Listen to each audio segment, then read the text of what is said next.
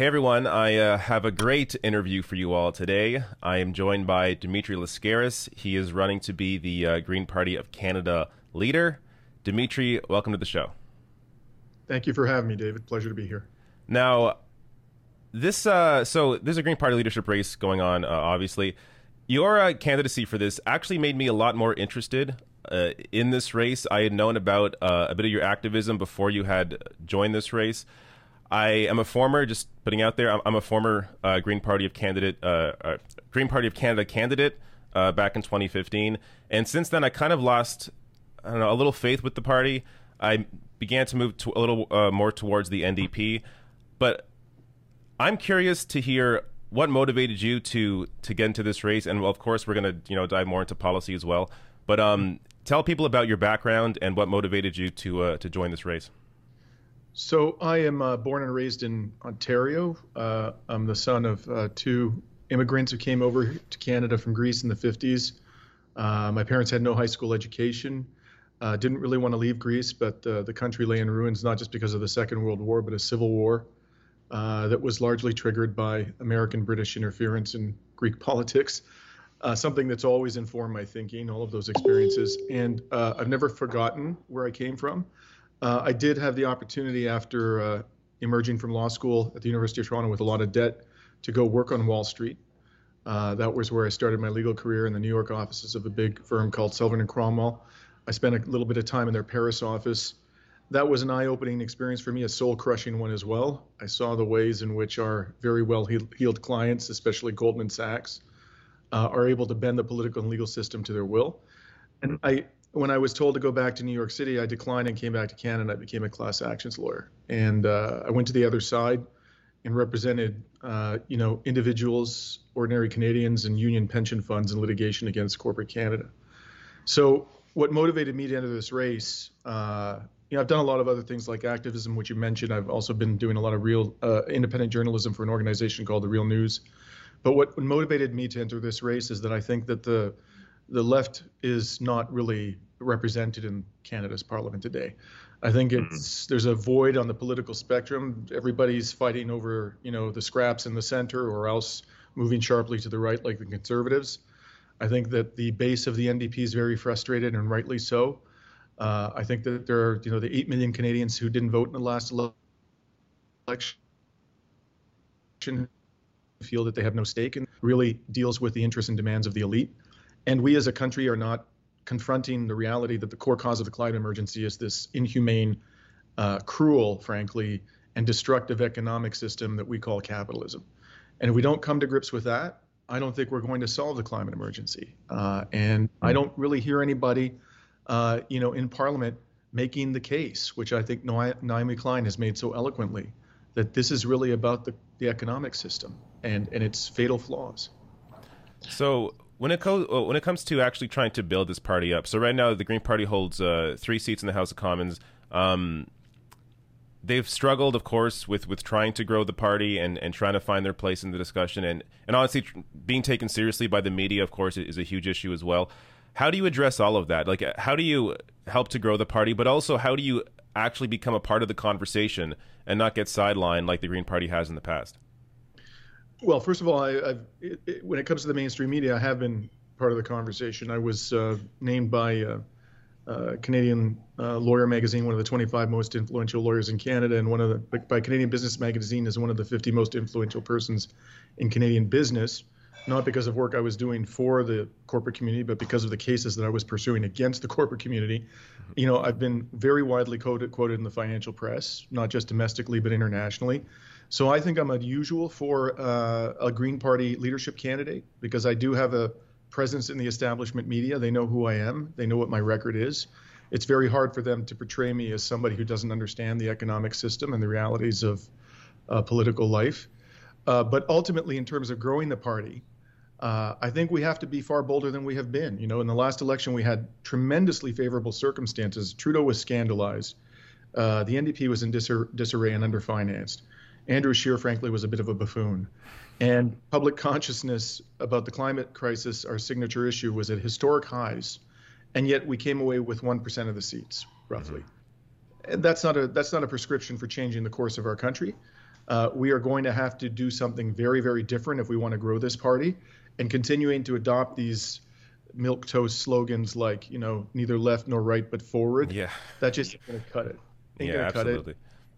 I think we have to be unapologetic, unapologetically progressive and left wing. Yeah, uh, I agree. And so let's get into some of the the issues now.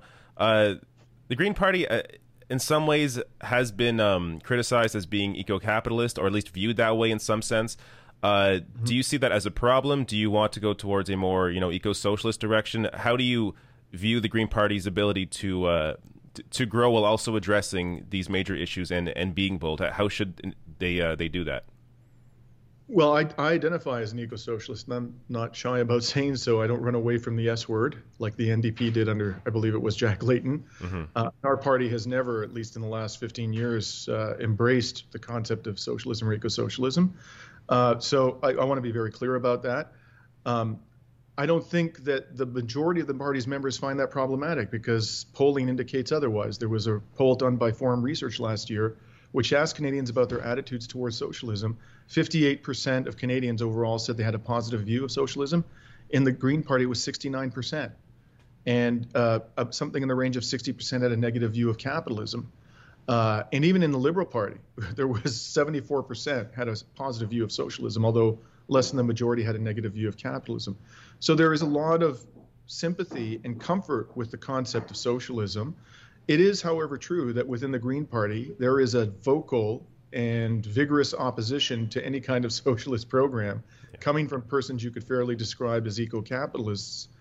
And I do think they have a bit of an outsized role in the leadership of the party. I think that's true, by the way, of all the parties. I think the NDP leadership doesn't reflect the base. It's well to the right of the base. I think that's true of the Liberal Party. It's not unique to our party. But that is a resistance that's going to have to be overcome. Uh, I'm aware it's there.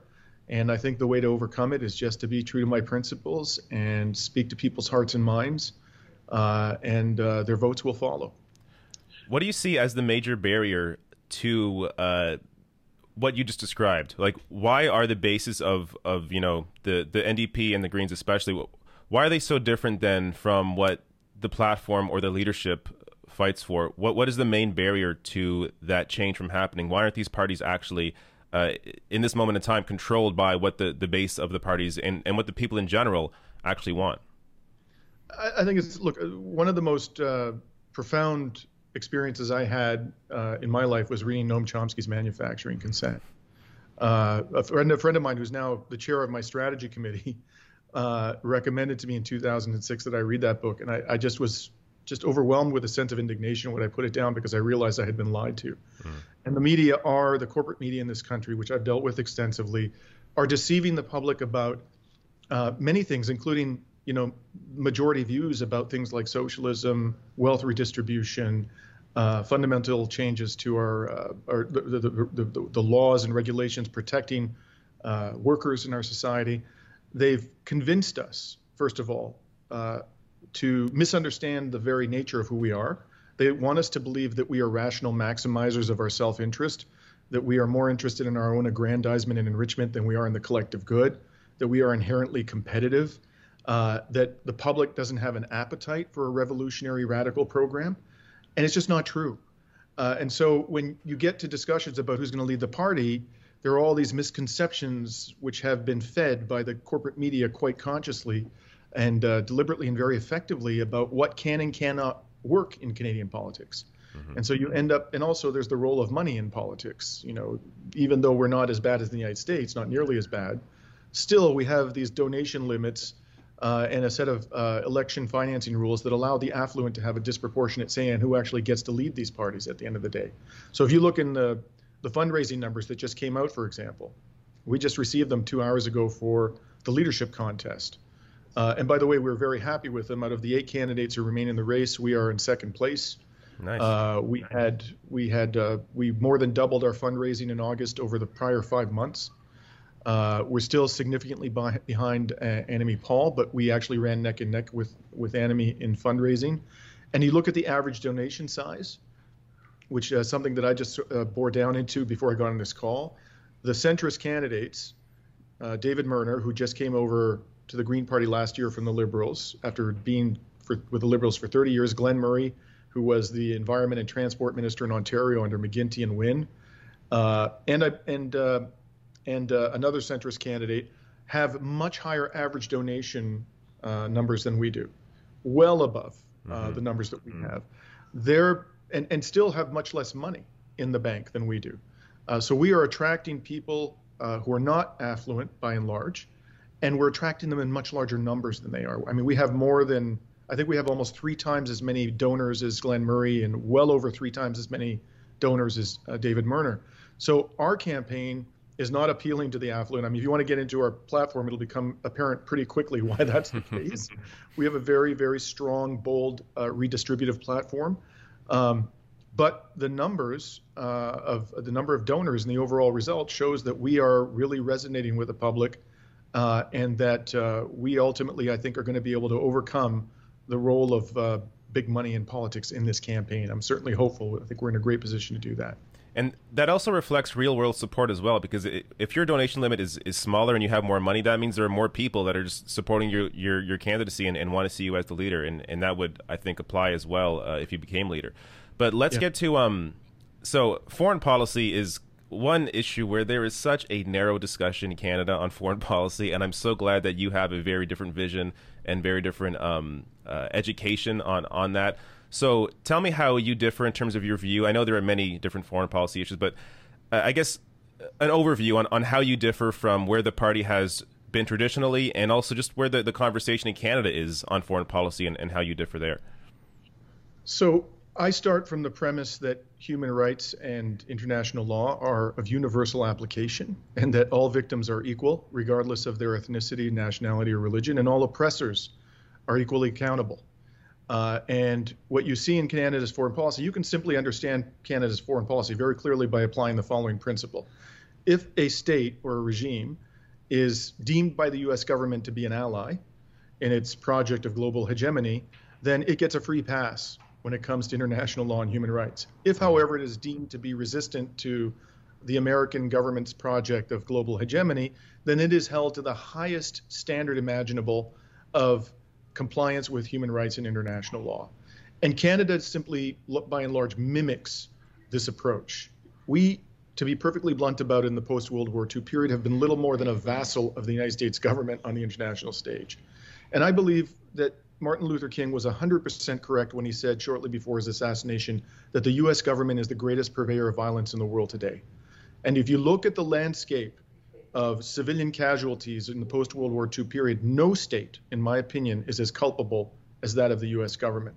What it did to Laos, Vietnam, Cambodia, the destruction of Iraq, its participation in the destruction of Libya, its 20 year long occupation of Afghanistan, a brutal exercise. The democratically elected governments it overthrew. For example, nobody talks about it, but in the 50s, the US and British governments overthrew a democratically elected prime minister of Iran, Mohammad Mossadegh. They supported a military dictatorship in Brazil. They undermined the government of Salvador Allende. I could go on and on and on. And so we, as a country, have slavishly followed this fundamentally inhumane and destabilizing foreign policy. And I want to see Canada become a leader in developing an alliance of non belligerent states and adopting a truly principled foreign policy, one that will actually persuade states to support us when we make a bid for the UN Security Council but instead we've lost two successive bids because I think our international credibility has been shredded. So uh, under under my leadership, if I'm accorded the, the privilege of being the leader of the Green Party, you will see a very very different approach to foreign policy, one that is not like that of any leader of any political party in Parliament in the last 30 years. Yeah, and at the very at the very least, it would also just have there would be an actual discussion, an actual debate around many of these issues where you've seen uh, practically every party, if not every party, just fall in line with what the this, this status quo uh, you know line has been when it comes to many of these issues, be it Israel Palestine, um, be it uh, Venezuela, Bolivia. I mean, there's been a, a even just recently a very uh, narrow approach to how we view these foreign policy issues, and of course, the media not doing its job and actually questioning the, the status quo when it comes to all of that. Yeah, I mean, when was the last time you heard it? Just a simple question. Heard somebody stand up in Parliament and ask whether we should be a member of NATO? I mean, you can't even have a debate in this country about whether we should be a member of NATO. It's like yeah. universal agreement in the political elites that we should be. I want us to get out of NATO. and at a minimum, we should be having a debate about it. Mm-hmm. So, you know, again, our support for Israel, you mentioned that. We we readily acknowledge that the settlements are a violation of the Fourth Geneva Convention, that the annexation of East Jerusalem violates the Fourth Geneva Convention, and how do we respond? By deepening our ties economically, militarily, and politically to this country. And I think uh, I think the gig is up. I think people understand the hypocrisy of our foreign policy, and I believe that there is tremendous potential to bring progressive voters under the Green Party banner by pursuing a principled and outspoken uh, foreign policy. Now let's get to something a little more uh, uh, domestic policing. So there is, uh, I mean, clearly uh, we've seen over the past, you know, six months especially, more of a focus on on policing and systemic racism, and finally, at least the beginnings of a discussion around many of these issues. What is your approach to uh, to criminal justice, and, and and what would you do as as leader? Well, I'm calling for defunding the RCMP by 50%. I want to see those funds reallocated to what uh, constitute the root causes of behaviors we've uh, characterized as criminal. What are the root causes? Fundamentally, social injustice. You know, poverty, homelessness, substance abuse, mental health issues that are not being adequately treated uh, by our healthcare systems, uh, domestic abuse these are what cause people generally, not always, but generally, to engage in behaviors which we prescribe through the criminal laws. And what we should be doing is dealing with the root causes rather than uh, employing mili- an increasingly militarized national and provincial and municipal police forces to deal in sometimes brutal and racist ways with the symptoms of social injustice, because that's what they do. They're dealing with the symptoms. Mm-hmm. So that's number one. Number two, we have an enormous access to crisis, uh, access to justice crisis in this country. I saw this day after day in the courts where people were entering the court system unrepresented by capable counsel. And the, frankly, the reason why that's the case is because lawyers make too much money. They charge too much money. So I'm calling for taxing the legal profession and corporate litigants to create a very robust access to justice fund, which will uh, enable Canadians who can't afford legal counsel to be represented. If you don't have legal counsel, then equality is just a legal theory, it's not a reality. I think that our, our judiciary needs to reflect the ethnic and religious and gender diversity of our country. It doesn't. And I think that the judges who sit on the benches, I've never once, never once in my career as a lawyer met a radically left wing judge in this country. They are all people who ideologically are aligned with the leadership of the Liberal or Conservative Party, in my experience, because the, the Prime Minister is choosing who gets to sit on the bench. This should be taken out of the hands of the political elites and put into the hands of the people judge selection. Uh, and, and, and finally, we need to be much more transparent about things like, you know, which racialized groups are being targeted with police violence. There's almost no data of any meaningful sort that's available in that regard. So we have to make it very clear who the culprits are and which communities are being primarily victimized by police brutality. And those are just some of the things. I mean, you know, I, one other thing I should mention is that I feel very strongly that imprisonment should be a last resort that the fundamental objective of the criminal justice system should be rehabilitation, not punishment. And we should be putting people in prison for prolonged periods of time only in the most extreme of cases. We should be getting rid of manda- mandatory minimum sentences. Uh, and, and really, the whole focus should be upon developing an individualized rehabilitation plan for every person who enters the correctional system. Yeah. Uh, it's it's amazing to me there aren't more politicians like you. I mean, you you you grasp these issues in a way that very few people uh, in public life do, and and you're able to really articulate them in a way that I think is uh, able to speak to people. And even if people aren't aware of much of what you're talking about, that you're able to communicate in a way that I think teaches a lot of people. And I think that's always the part of a politician's job that gets lost is that it isn't just about you know leading a party and winning. It's about actually informing the community and informing people about what should be done and and how um and how we should view society and, and view human rights and and uh, and your approach I think is fantastic. We've uh, two more issues here that I want to hit on. I, I don't think we got too deep into um labor policy. So you said you're an eco-socialist, but what is your approach to say like a, a wealth tax or your approach to to labor rights and and how would you view uh, those issues differently than than what's been done in the past?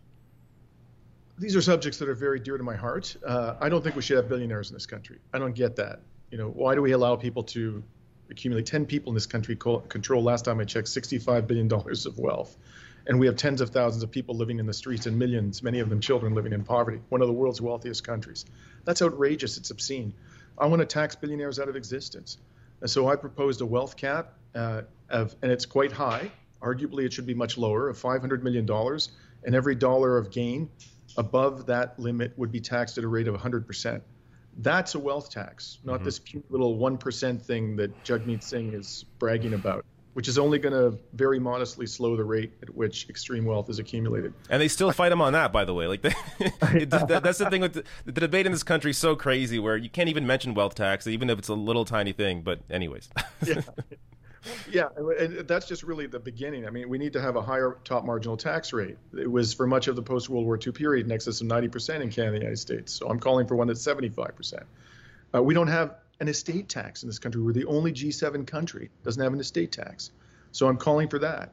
Uh, we lose $75 billion a year, the federal government, to giving preferential tax treatment to investment income. Who has money to invest? The, the affluent do. You know, working Canadians, by and large, don't have significant funds to invest. They don't get to benefit from this preferential treatment. I think we should eliminate it almost entirely and use that money to provide support to the most vulnerable members of our society. On workers' rights, you know, very quickly, I want to see a, a, a, cap on the spread between executive and worker compensation. I'm proposing one of 10 to 1. Mandatory representation of workers on the boards of public companies, which has been the case in Germany for some time. And workers' claims being prioritized in corporate insolvencies so their pensions don't get wiped out, you know, when a company fails and all the scraps are given to the banks and the hedge funds. Uh, so when my workers' rights platform came out, Sid Ryan, who is uh, as you probably know, uh, a major labor leader in this country was the former president of the Ontario Federation of Labor. He endorsed me, he endorsed my platform, and said he's not seen anything like this from the federal NDP or any provincial NDP in his lifetime. And this is somebody who was an NDP candidate and who almost ran to be the leader of the NDP. So mm. I think that that's where the real electoral uh, promise lies is is supporting and invigorating and motivating the millions of working Canadians who have been left behind in this era of neoliberalism and global trade. Absolutely. Now, um, the uh, one last issue here I, I, want I have to touch on, of course, environmental policy. Uh, the Green Party traditionally has been looked at as you know the environment party. Um, mm-hmm. But clearly, you know, a leadership like yours, I, I think it, it shows you there's very, uh, or it shows us there's very, um, you have depth in, in, terms of what your platform is, a lot more than any other, you know, uh, leader of any major party right now. Uh, so, what is your approach to environmental policy, and what do you think? You know, liberals and conservatives have done wrong uh, up to this point, and I'm sure there's a lot. but what are your yeah. thoughts on all that? Well, they put a they put the, their faith in market-based mechanisms, and even those they've used very meekly. Uh, so the liberals have this pathetic carbon tax, and they think that that's going to do the job. It's not. We actually have to put hard constraints on uh, the growth of the fossil fuels industry. So I think we should have an absolute ban on new oil and gas exploration. We should be banning completely new oil and gas infrastructure.